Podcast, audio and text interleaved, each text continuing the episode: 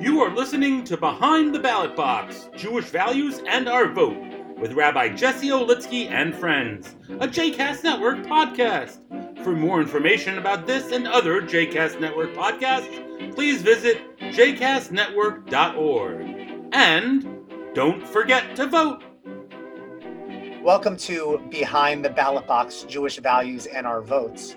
I'm your host, Rabbi Jesse Olitzky of Congregation Beth El in South Orange, New Jersey. We understand that the Jewish vote is not monolithic, and in each episode, we'll be focusing on a different issue at stake in November's upcoming election. Today's episode, we'll be discussing mass incarceration, policies at stake, and what our Jewish tradition says about how we treat those and what our criminal justice system looks like and what we should strive for it to look like. I'm thrilled to be joined today by Rabbi Hilly Haber and Evie Litwok. Rabbi Hilly Haber serves as Director of Social Justice Organizing and Education at Central Synagogue in New York City, served as an educator and chaplain at Rikers Island, and is currently one of the rabbinic chaplains at Northern State Prison in Newark. Full disclosure, Hilly is also a neighbor and friend and her spouse serves as my rabbinic partner here at Beth El in New Jersey. And we're also so excited to have with us Evie Litwok. Evie is founder and executive director of Witness to Mass Incarceration, WMI. Welcome, Evie. It's great to have both of you with us. Thank you for having us. Thanks, Rabbi O. Uh, Evie, I'd love to start with you, if that's okay, to share a little bit about what Witness to Mass Incarceration is, what led you in your story to start this organization. So let me begin by uh, saying thank you for inviting me and um, a little bit about me. I am a formerly incarcerated Jewish lesbian and a child of two survivors of the Holocaust. And I say these, uh, I describe these intersections because they had a great impact on my being inside prison. I spent time in two federal women's prisons and solitary confinement. I'm a baby of the women's movement, the gay rights movement, the civil rights movement. So I have spent a lifetime being an activist. But nothing radicalized me more than probably the first day, the first hour, and my entire experience in prison. Just so you understand the extent of my involvement, I was arrested in 1997 it took 12 years to take me to trial. I lost a trial, was incarcerated. My conviction was overturned.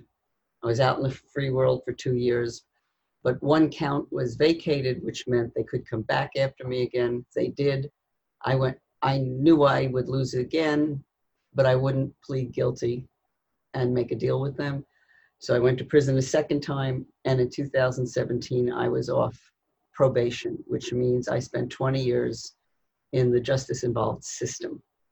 And I was exposed to everything uh, from pretrial to the transportation system at Con Air, where they fly you around in a plane that's so dangerous I wouldn't put anybody in it, um, to seeing how the entire system works. I was exposed to the entire system. And the minute I got into prison, I knew I had left the free world. Uh, the first day, the first hour you're there, you're given an ID, you're a number, and you're taken immediately in for a strip search. So for me, at age 60, entering as an elderly person, it was difficult, but I had to stand with a woman who ordered me to get undressed in front of her, ordered me to pee in front of her, then asked me to lift my breast so she could check for contraband, and then asked me to bend over and cough so she could check my vagina and my anus to see if I had brought anything in. And in that moment, in that first day, when you are strip searched and you are bent over in front of a stranger, within 10 seconds, your life flashes in front of you, and you know instantly that you can't laugh, you can't cry, you can't show any emotion, and that you can never show any emotion for the rest of the time being there and you have to find a zone that you never had before. So that is your introduction to prison. And since in the last five years, as I interview women for uh, Witnesses Digital Library collection, I can tell you to a person that it's that moment, that first strip search, that people say to themselves, I never want to come back here again. So just to immediately dispel the notion that people want to go back to prison, even for three, for three uh, for food is nuts because nobody wants to go through a strip search and nobody wants to be abused. So I knew inside a prison uh, that I would be doing some work. So one of the things they tell you the first day when you're a new person is don't ask anybody about their crime. First rule, just don't ask anybody. So of course, I'm an old activist, so I asked everybody about their crime. I spent the entire time in prison talking to people. And the reason that I think that nobody killed me or beat me is because they knew that I was an activist. They sensed that I was helping people writing motions. I was helping people who didn't read English to understand the documents they were getting my whole being was designed to find out about everybody's case. And as I read the documents from people's cases, I understood something that I would never have known had I not been in prison, which is that at least 50% of the people are there for no reason. They were just in a room at the wrong time in the wrong place. And it's probably higher than that, to be honest, especially in women's prisons. But it radicalized me had I never been arrested, I would have retired in around 1997, two years after. At the time of my arrest, I would have retired. I would be living in East Hampton. I would be doing philanthropy. And I would be calling my senators, going to marches, sending in postcards, participating in, you know, collecting coats, and doing the things that I thought made me a progressive person, an involved person, and someone who cared. Having been in prison, I can tell you, I look at that as not even touching the surface.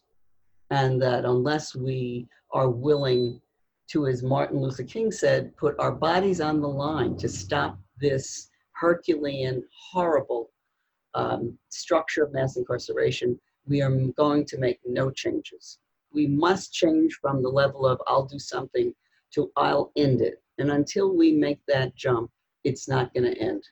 I want to come back in a moment to policies about how to change this Herculean mass incarceration system that we have in our country. But Hilly, I want to ask you first. Evie spoke about entering prison and not showing any emotion as a survival tactic you serve in a rabbinic role at Central Synagogue, which is really one of the largest synagogues and Jewish communal institutions in our country, uh, renowned institution.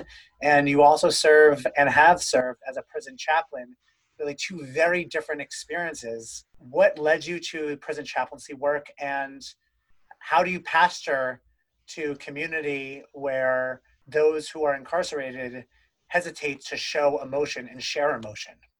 Um, I started um, going in and out of uh, prisons as a as a teacher and a tutor when I was at um, divinity school, working with men and women who were getting their bachelor's degrees through Boston University's College Behind Bars program. Um, and when I moved to New York, I started teaching with a professor at Manhattan College. Um, he's working on uh, on Rikers Island, um, teaching a religion class, so I became his TA. And from there, I was also able to to do some chaplaincy and in New Jersey and New York. I think you know the question for me is you know what does it mean to go inside a prison? What what is the the value of that experience for someone who's who's able to so easily move in and out? And I think Evie Evie started talking about her experiences as someone on the inside, um, and that minute that she was strip searched as being kind of this um, transitional moment. And I think our criminal justice system thrives behind this veil of secrecy. We don't know what happens. Um, if you're not on the inside, you don't know the there's the, the stories, this the social life, the structure, the oppressive policies. I mean, there's so much mystery. I think that surrounds those gates. Um, of prisons, and I think it's it's done intentionally because of, of, just what goes on there. And I think Evie will speak more to that from her own experience. But my um, my goal, I think, my role a little bit is to is to create relationships between people who are who are on the inside and people on the outside so that when people on the inside come out they'll have an easier time that we can break down those barriers together. And so at central i've had the opportunity to bring congregants from central synagogue to lead shabbat services on rikers island. We were before covid we were doing that monthly. And to bring our congregants and our clergy there is to not only just to see what goes on behind that veil of secrecy but really to see who's behind the veil. And there's there are people there. There are people who are suffering, who are building community, who are taking college classes, who are staying in touch with their family, their mothers, their fathers, their sons, their brothers, their sisters, um, and to kind of create that community that transcends those prison walls is a way of breaking down that veil of secrecy. So that's kind of how I balance the two roles of, of chaplain and, and rabbi. Tonight, Witness is starting its second cohort of what I call the Witness Network, which are uh, women in this case who have been who survived sexual violence in prison. There is an enormous problem. I just want to throw this out of sexual violence. It's at every men's prison. It's at every woman's prison. And I tried to look for 10 people and I got about 113 willing to participate in this group. And the stories will be very upsetting to you. Um, and people have to know that when you talk about behind the wall, it's not only the first strip search. You don't know, the public has no idea how dangerous it is. You don't go to you go to prison because you allegedly convicted a crime and you're supposed to lose your freedom. You should not be going to prison to put your life at risk or to put your or to be raped. Right now in prison, probably the pro- most important issue is that nobody is doing much about the fact that we are dying in prison from COVID and that there are 70,000 positive cases across 5,000 prisons and jails. We are going to all die, but you don't see a public uproar, which is very upset. Enough of a public uproar to make a difference. I wanted to come back to that actually, how our prison systems have responded to this pandemic.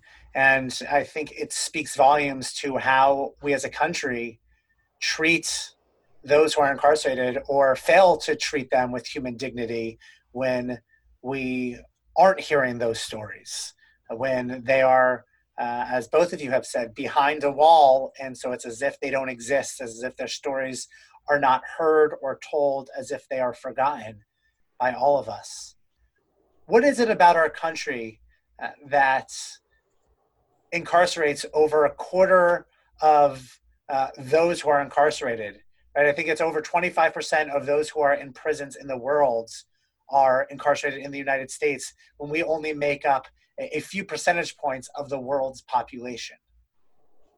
Well, the same we the same number interestingly enough 4 to 5% of the world's population 25% of the world's prison population that same um, ratio is true for covid also so when you say what is it about our country that we have four or five percent of the world's population and 25 percent of the world's COVID and 25 percent of mass incarceration, I think you have your answer. There's not enough caring about human beings in this country. If we cared about each other more, we would stop this from happening.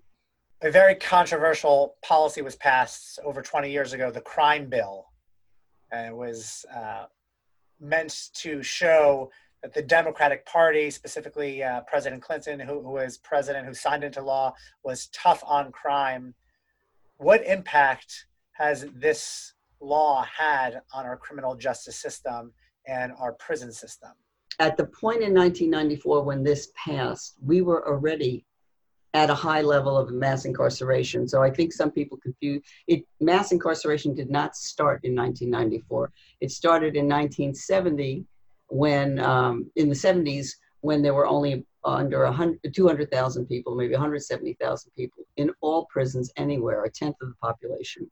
And it grew through the 19, I believe it's an 86 drug bill and an 88 drug bill. That's when you saw the rise. What happened with the 1994 is the Democrats did put it on their platform because they needed to be perceived of tough as crime because Bush versus Dukakis just before that, um, you, Dukakis, you saw the Willie Horton story come out, and Democrats looked soft on crime, and Bush took advantage of that.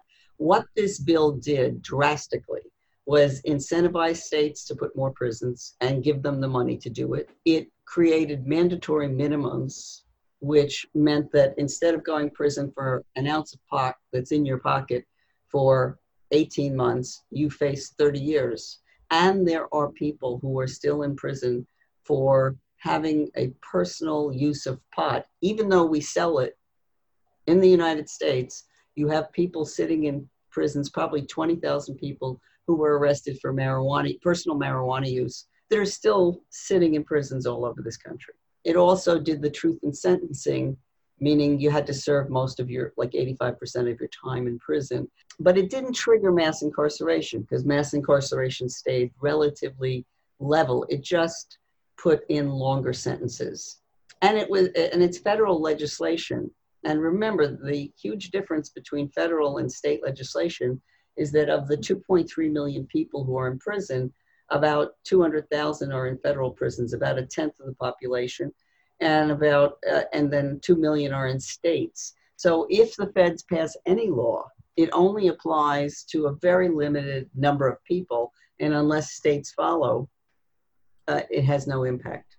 I wanted to follow up with that. Uh, the most recent criminal justice reform bill that was passed into law was President Trump's First Step Act and that really focuses on the federal level and federal prisons.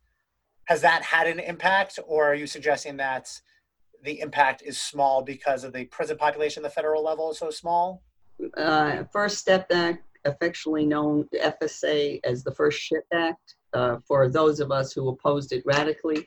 We opposed it radically because Senator Grassley had been working on a bill that was a bipartisan bill for mandatory minimums that had support. And the most egregious part of prison is over criminalization and over sentencing.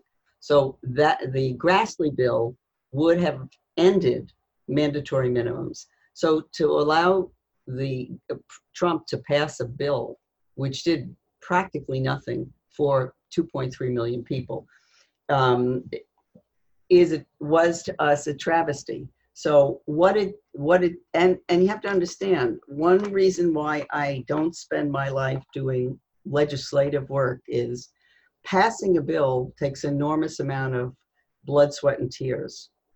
And when you pass it, it can be always rolled back. But worse yet, you, ha- you have two components of a bill that almost never happen the appropriation and the enforcement.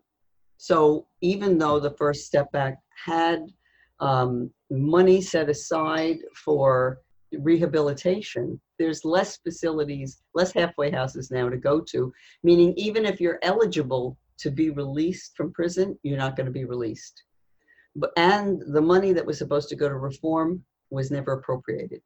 So what it did was let out, and uh, let out a couple of thousand people, which is great for them. But the bad part is that that now gives them a talking point of being the criminal justice reform team when they really did nothing, when this bill really did nothing for us.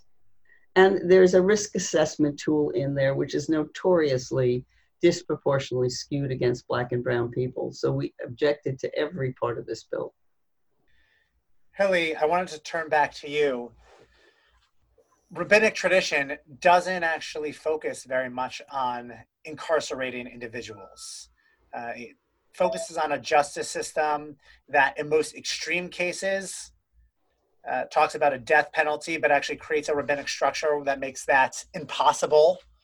And in every other case, it focuses instead on restitution, on financial compensation for causing harm to another person or another's property what do we do as Jews with this criminal justice system and this reality that we're facing? What is the Jewish response to incarceration? That's a great question. I, I think you know the first value to talk about is teshuva, the value of um, repentance, atonement, and return, and to recognize um, that Jewish tradition teaches that once someone has um, served their time, so to so to speak, is is is a full they they are entitled to a full return to society. Um, and our policies are just not motivated by that idea of return. I think to, to talk about prison as, as being behind this veil is also to say that it's a form of exile. Um, and that when people return and they leave they leave prison and jail um, i think they're still subject to, to exile they're still in many ways living in exile and so one category of policy to talk about is, are policies on reentry um, how do we treat people when they come out of jail and prison? What how how have they and you can't even talk about reentry without talking about conditions of confinement. What have they had access to on the inside? Is their job training? Is their is their college programming? Is their high school program what kind of learning goes on? Um, and so when people come out are, you know are they ready to enter the job market? How do we make that transition? Um, so there's all you know all kinds of policies that kind of play into those questions of how to build a system that instead of being motivated by punishment by racism by greed is instead motivated by the value of return. And I also, you know, I think it's, it's really impossible to talk about mass incarceration in America with, without talking about racism because the in, in most places, depending where you are, black and brown people are at least three times more likely to get incarcerated than their white counterparts. And as um, you know, as we know that that crime is committed evenly across races, and so um, you know we have to examine why that is and get to that racist root and to expose that is also then to open up the conversation around policies of mass incarceration to also talk about um, other bills that exist that address America's ra- problem of racism, its original sin. Um, so to look at the reparations bill that's that's that's moving through um, Congress right now and where that is. And so I think to broaden this conversation of mass incarceration is also important when we recognize um, where where that impetus is coming from in our in our culture in our in our country. One of the challenges is the role that cash bail plays when somebody is arrested. Uh, and oftentimes, when they are arrested and awaiting trial, uh, they uh, it is alleged that they have committed a crime, but they have not yet fa- um, been found guilty uh, of said crime. They end up sitting in prison for years waiting for the trial. Evie, you spoke to how it was uh, over a decade uh, you know of that experience for you since you were arrested. Um, i know that california passed a law that gets rid of cash bail. New york has been working on such a bill as well. Uh, what would it mean to get rid of cash bail in our criminal justice system? So let's go back to a system of racism that's been developed to capture people before, during, and after. So let's say you did commit a crime and you, if you were redoing this system, would you invent an entire system where you have seven hundred thousand people going through jails who've not yet been convicted of crimes a year? Why would they go to jail if they haven't been convicted? So I'll just tell you my own story, but my own short version, which is when I was arrested and arra- I had to be arraigned, I had to go to court. And I was sitting, I was a, the only white woman, I was sitting with about a dozen black women. And I can tell you, and I didn't know then what I know today, but I knew at that moment when I was in court that there was no doubt in my mind that I was going to be released on my own recognizance, which is ROR. But what stunned me is that the black women in front of me didn't have, there was never going to be that option for them. We were all coming with different issues. There was no murderers, that all, uh, you know, financial crimes, and they were all immediately sent into a cell on, in, in, the, in the same building as the courthouse. I was released. And every moment of me being exposed to that system was an education on the extent of the racism that exists in this culture. When it comes to cash bail, it just shouldn't exist. You know, you it, it shouldn't exist. Nothing should exist that says we get to hold you, whatever crime, no matter what it is, we get to hold you if we want to, and it's up to our discretion. Because it means that if you're a rich defendant you get to walk out. And if you're a poor defendant, you're in prison. The fact that we have debtors' prisons, which are our jails, in 2020, this should be disgusting to us, disgusting enough to say no. And the fact that cash bail got passed in New York and then rolled back, got passed in California and got rolled back, so that provisions in it were worse than the original bill, tells you where people really are at. Our inaction our willingness to segregate, our willingness to maintain our life as status quo and not change it is what blocks us from changing the entire system. Aside from bringing groups of congregants to lead Shabbat services, Hilly, what would you advise the Jewish community, the organized Jewish community, can be doing to both see people, to, to acknowledge one's human dignity, and to take an active role in the fight to really create a more just criminal justice system. I think we could start by you know there's there's organizations that are doing this work already, and I think one step is just to support those organizations like Witness to Mass Incarceration, um, like Exodus Transitional Communities based in Harlem. Um, there are there are places that help people with transition. They help people legal services, Bronx Defenders, Brooklyn Defenders, and so to support that work already is just to recognize that um, this work is getting done. For the Jewish community, I think it's important to, as we're talking about policies, to understand um, you know the kind of the scope of criminal justice reform, what that means. And so there's, um, we've, we've hinted at it. These, these policies kind of fall under different buckets. There's pretrial reforms that have to do with, with sentencing, with bail. Um, there's policies that look at the conditions of confinement, like policies trying to eliminate solitary confinement. Um, and then there's policies that happen um, with parole and probation reform, and to look at what it's like for someone to re to reenter society and what what they what obstacles are in their way. Um, and so I think to make sure that we're addressing each of these buckets to understand that all these things are related to each other and that we have to we have to know policies and we also have to make sure that we um, are hearing people's stories that we do the work we do the reading we do the we go out we meet people um, we support the great work that's already being done what's particularly hard is that in the last three or four months a million and a half jobs in the nonprofit sector has been lost to covid and many of those are the organizations that work on this issue. And I am a small organization and I look for funding regularly. And what you see when you look up foundations is that they're closed for the rest of the year. Don't bother to apply because their, their, their donations are down. We're at a very dangerous time that emotionally, whether we want change or not, we are dealing with an economy and a country and a situation that's difficult. And then just to um, piggyback on something uh, Rabbi Hilly said, uh, when it comes to employment, number one, when we walk out, we're not all mentally well.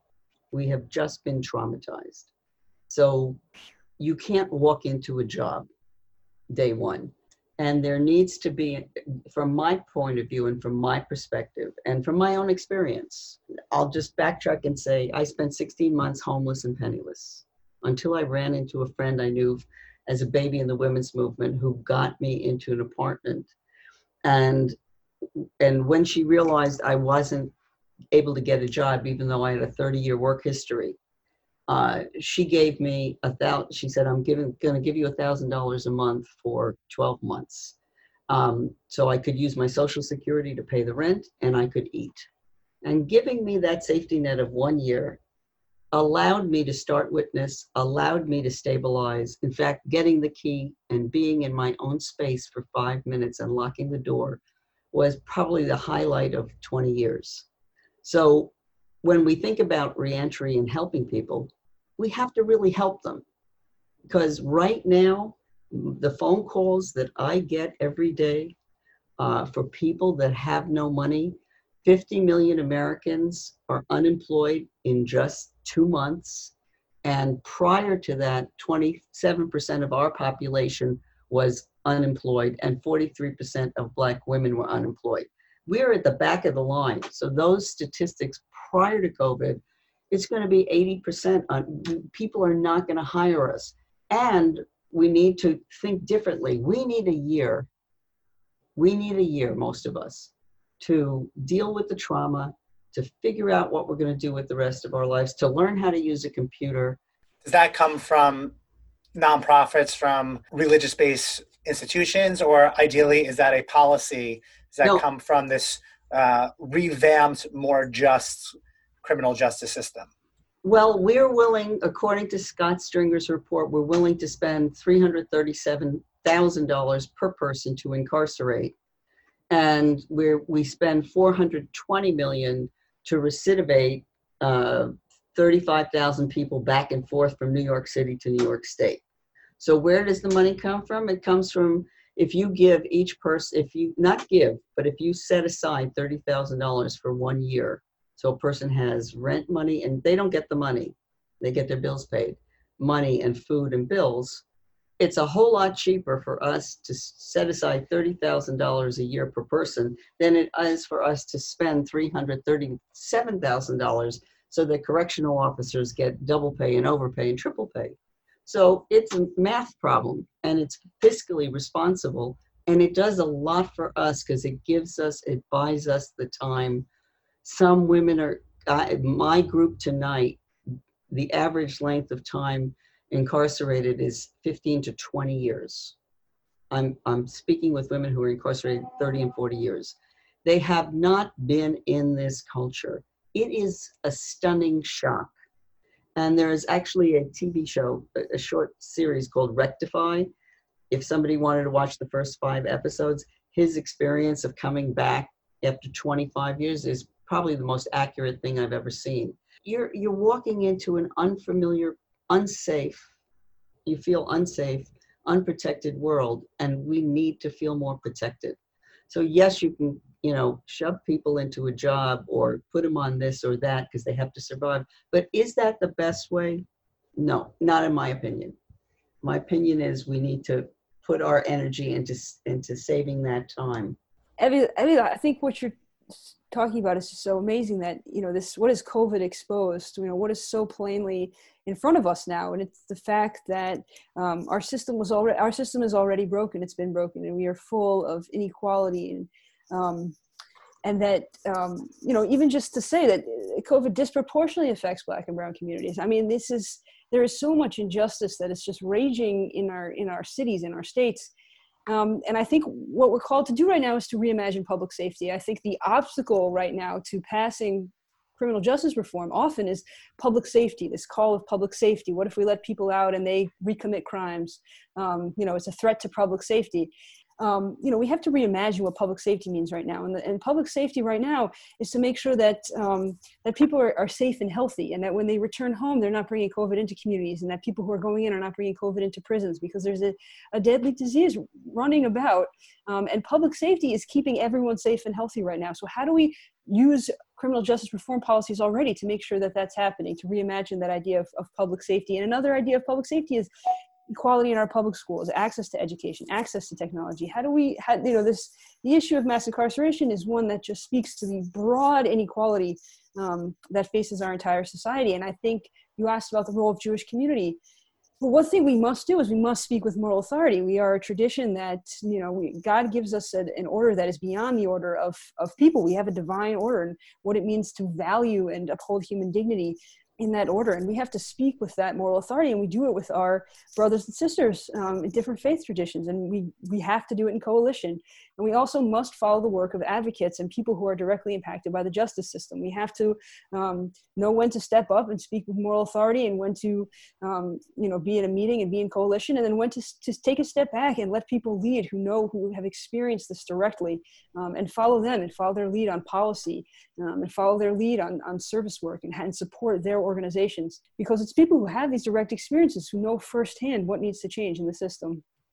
We have a president oh. who uh, tweets multiple times a day the words law and order, suggesting that he is in full support of all aspects of our current criminal justice system, from policing to incarceration.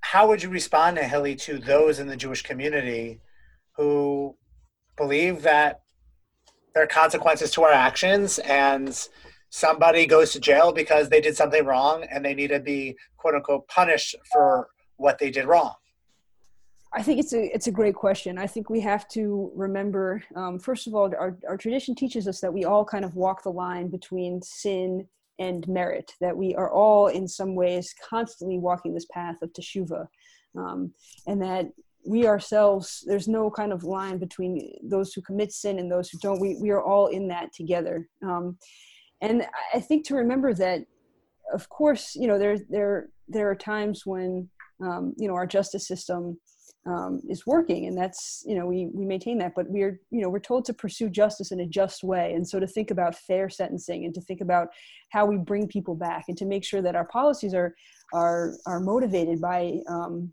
you know not necessarily punishment but our policies are motivated by grace and by forgiveness and by compassion and we that we are we are upholding human dignity as we carry out you know justice. And to also say you know justice and these questions of law and order and public safety again to, to hit home the point they they start um, they start when someone is born. I mean this is you know public safety is is not about having more people in prison and jail. That's that's incredibly dangerous to our to our society. It's incredibly dangerous for people who are on the inside. Public safety is about creating just and equitable conditions for every everyone every community to thrive in our in our in our country. We spend too much time responding to events as opposed to being proactive.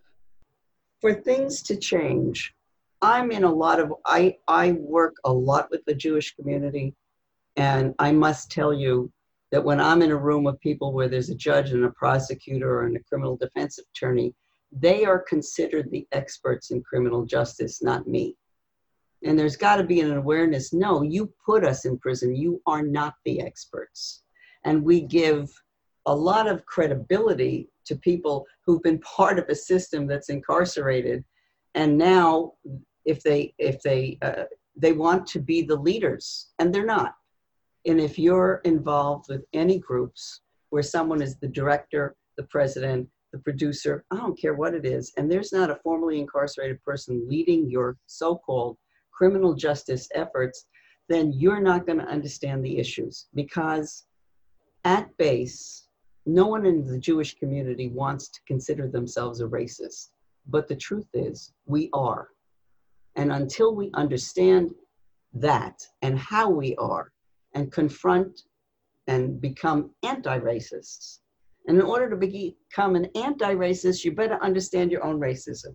And that means, would you send your child to a school in Harlem? And if the answer to that question is no, better look inside and better know who you are.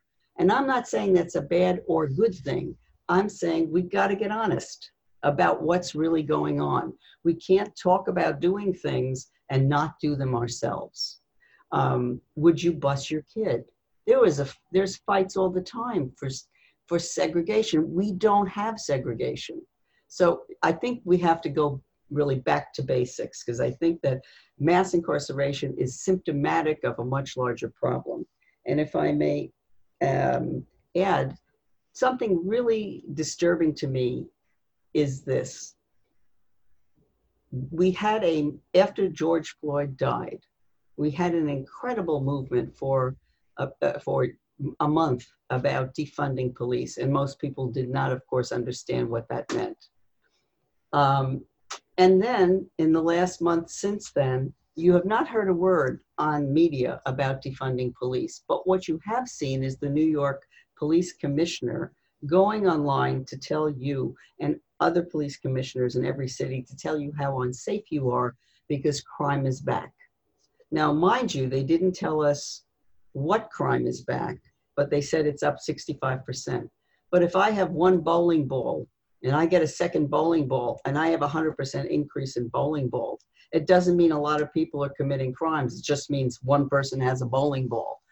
And so all of a sudden, where did defund police go and why is every police commissioner? And there's all of a sudden big crime in every city. What they don't tell you is crime is down, but their shootings are up by a percentage they are maximizing their ability to give you fear, and they always use the word public safety. And you know what? We're less safe with the police who have the guns than we are with people who are in poverty and being released from prison. They are not unsafe. They may be starving and they may steal a Coca Cola from or a soda from McDonald's, but they're not going to kill you exactly i think you know our, our moment right now calls us to redefine public safety in a way that includes public health and public health includes homelessness it includes hunger um, it includes unequal access to education. And so there's so many things that go into this conversation into you know the term public safety i think we we must redefine that.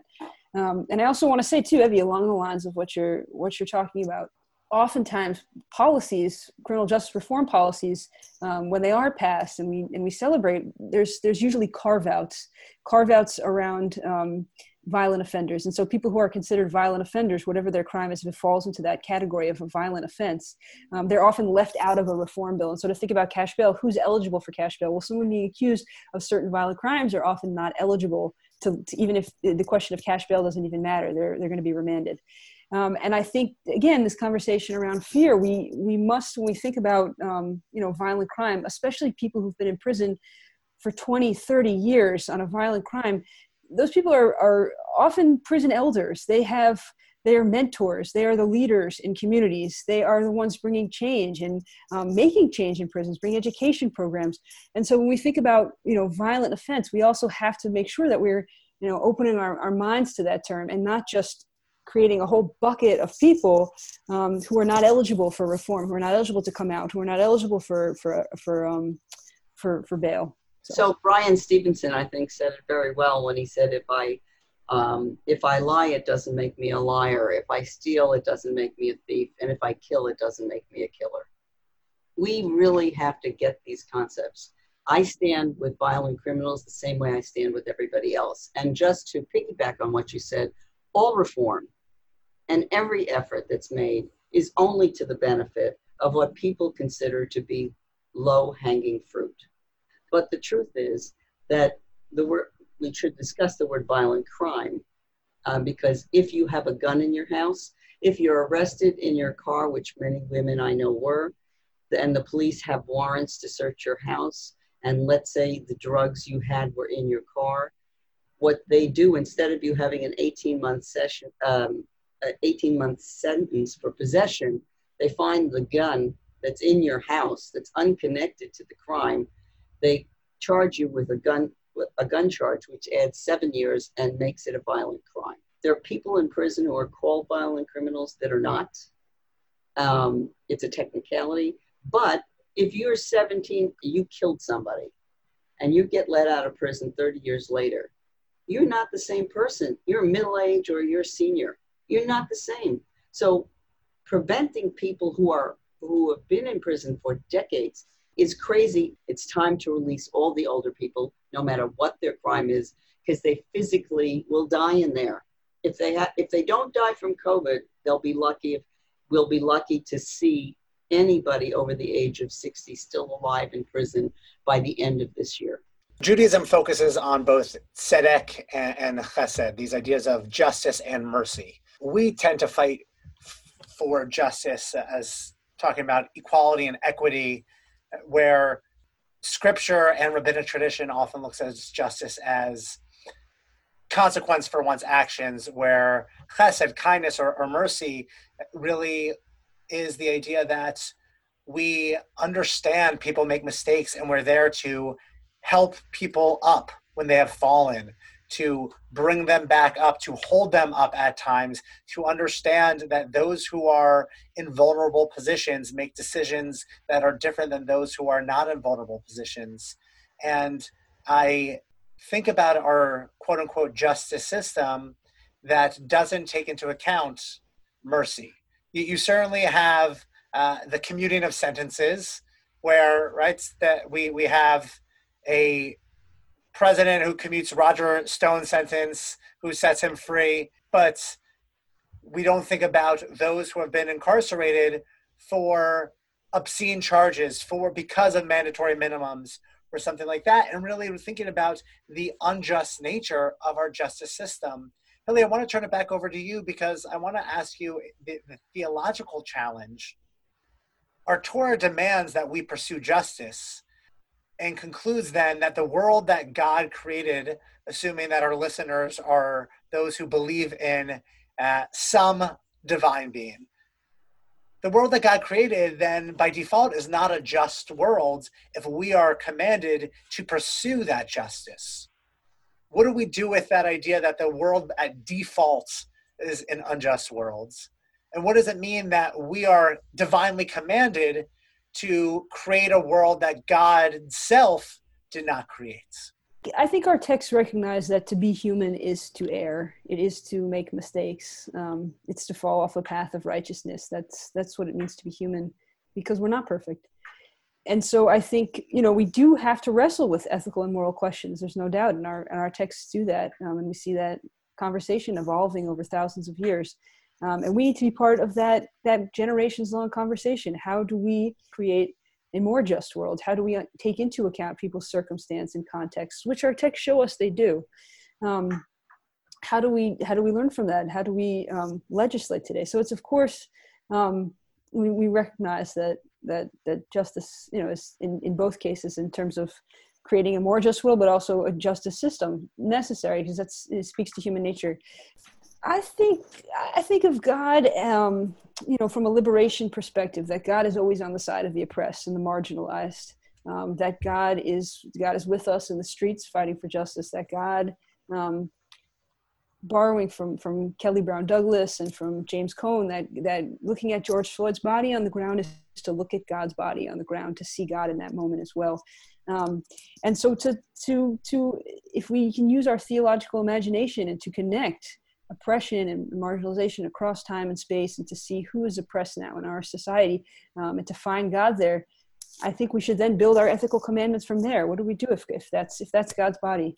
Um, there's a great uh, there's a great midrash um, and it comes from from deuteronomy uh, based on a verse in deuteronomy and it's the idea that we don't leave a, a body hanging on a tree overnight, that we, we need to take that body off the tree as quickly as possible. Um, and the, the rabbis offer a, a, midrash on that. Why is that? Um, and they give a parallel. They say that there's, uh, there's two twin brothers. One is a king um, and one is a thief.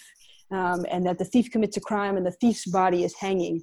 Um, and that everyone sees the thief's body and then thinks that's our king that's that's the king's body um, and i'm called to think that that body is the body of of remain in the image of god that that people think that God is hanging on that tree, that that is how sacred we are, that we are vessels of, of divine light. And so I think, you know, building from a, from a point of liberation theology, that, that we have to um, be challenged to see ourselves and our brothers and sisters in, in struggle um, and recognize that struggle as our own and that we are just called to, to build that world. Looking at November's upcoming election, Evie, I know you said that you like to not focus on policy because even if a bill becomes law, you have the appropriations and you have the implementation of said law. Are there specific policies that are at stake, that are on the line uh, on the local, state, and federal level this coming November? When I say that I don't work direct, I, I support everybody who works on policy. It's just that for me, I think there needs to be um, a lot more energy put into helping people directly in reentry, which is one of my focuses. We need to we need to figure out how to help people coming out because if you come out and you get lost within two weeks, you're going back. If you have no food, have no place to go. Um, but with regard to, um, I think this is a crucial election on many levels and it requires each citizen to participate in our democracy meaning you have to do you can't we can't have 40 or 30 or 20 percent of this population voting this year. There are still many states that prevent those who have formerly been incarcerated in voting. I believe all states uh, although you can correct me if i'm wrong do not permit those who are currently incarcerated from voting that their fundamental rights are taken from them. Uh, what it means to be an American is taken from them when they are in prison. How do we change that system so that those who are incarcerated and those who have been incarcerated can be more actively involved in the democratic process? Because, Hilly, as you said, part of our job is to speak up, and part of our job is sometimes to stand there as allies and step back and allow those whose shared experiences uh, need to be heard the most are the ones that we need to prop up. How do we make sure that they're involved in the democratic process? The biggest problem you have is nobody who's incarcerated knows whether they have the right to vote inside or out. If you arrest somebody at age 17 and they're in prison 40 years, they really don't know what they're permitted and not permitted to do we could, the public could help. Every state is different. You know, there were there are some states that outright deny it, some states after five years, some states when you're off probation, and probation is usually federal. It, it's it changes. but the basic question is why is it taken away? I, I wouldn't fight this battle by state. I'd fight this battle as a fundamental human right that they have no right to take away. I mean, what's the logic behind taking away our vote? Because we committed a crime? Well, in that case, I want to look at your tax returns. You who are not in prison. And I want to see what you wrote off and whether you did that correctly. Because if you didn't, I don't want to send you to jail, but I think I'll take away your right to vote. I also, I think Evie's question of, you know, the idea that people don't know whether they can vote or not, I think is, is incredibly important to note. And that one role, I think, of faith communities, if we're thinking about voting and getting the vote out, um, one thing is to figure out who can vote in your state and make sure everybody knows that to go and canvass um, and help register people. You actually can vote if you're incarcerated, um, I believe in Vermont and Maine, which I think is just, you know, if, it, if it's done there, why not everywhere? But also to say that, um, you know, one, I think we're in a, we're in a pandemic um, and nothing is has as it has been really. A lot of, you know, so to say that this is not what we do or this is, you know, we, there's so many obstacles, we can reimagine an entire system right now. We really have, this is a moment to reimagine um, and to rebuild um, more justly because we've just seen the tremendous inequality on display. Also, just to say, I think on the federal level this year, this you know election cycle, um, you know, one thing I'm interested in is the restoration of Pell Grants, the full restoration of Pell Grants, um, so people who are incarcerated can attend college while they're incarcerated and um, prepare them for their reentry. And I also, I think that, you know, a hot topic this year is defunding the police. That cry, and you know, to understand what that means, um, is really about reallocating funds. To say that we have long relied on police to serve in so many different roles, to serve as social worker and as um, you know emergency medical technician, and that it's it's we have to rethink that because it's putting pressure on everybody in very um, harmful and traumatic ways. And so to to think about people um, who are running for office, the, their platforms around allocation of funding in police departments, um, I think is also an important thing for this year. I don't think the system is broken, and I don't think the system's not working. I think it's working perfectly. It says it's working as it was meant to meant to work. I think that what you're describing is what's been planned, um, and I think people are under the illusion that it's. I think this is a grand scheme uh, to create a system uh, pre-detention. They installed an entire system of pre-detention and tell me why we need parole and probation. Tell me why after 30 years in prison, you need another 10 years to report to, to report to an officer. You've come you've paid for your crime and you should be released, period. Why do you have to be on parole? Why did I go to prison for two years and have to be on parole, probation for three, and have to ask permission to visit my mother from New York to New Jersey? That is a, a jobs program that we have, law enforcement has created jobs programs in and structures that, and when you say, I don't know why the police are social workers, because they plan to be. Because when I went to school, if you were bad, you went to the to the uh, principal's office. But the police, in extending their authority, chose to go into the schools, chose to be chose all these roles. It is not an accident that they've in, situated themselves and empowered themselves to such a large degree. We allowed this to happen. I think Hilly said it best that in a pandemic where we have to rethink everything, this is the perfect opportunity for us to really rethink uh, and reimagine and re-envision what a true just society can be and can look like You've both given us so much to think about in terms of mass incarceration and the problems with mass incarceration in this country and what we can do and how November's election can really impact what our criminal justice system looks like in the future. Thank you again to Evie Litwok, who's the founder and executive director of Witness to Mass Incarceration. You can follow Evie on Twitter at Witness T O M I. And Hilly is not on Twitter going to have to work on that. But thank you as well to Rabbi Hilly Haber.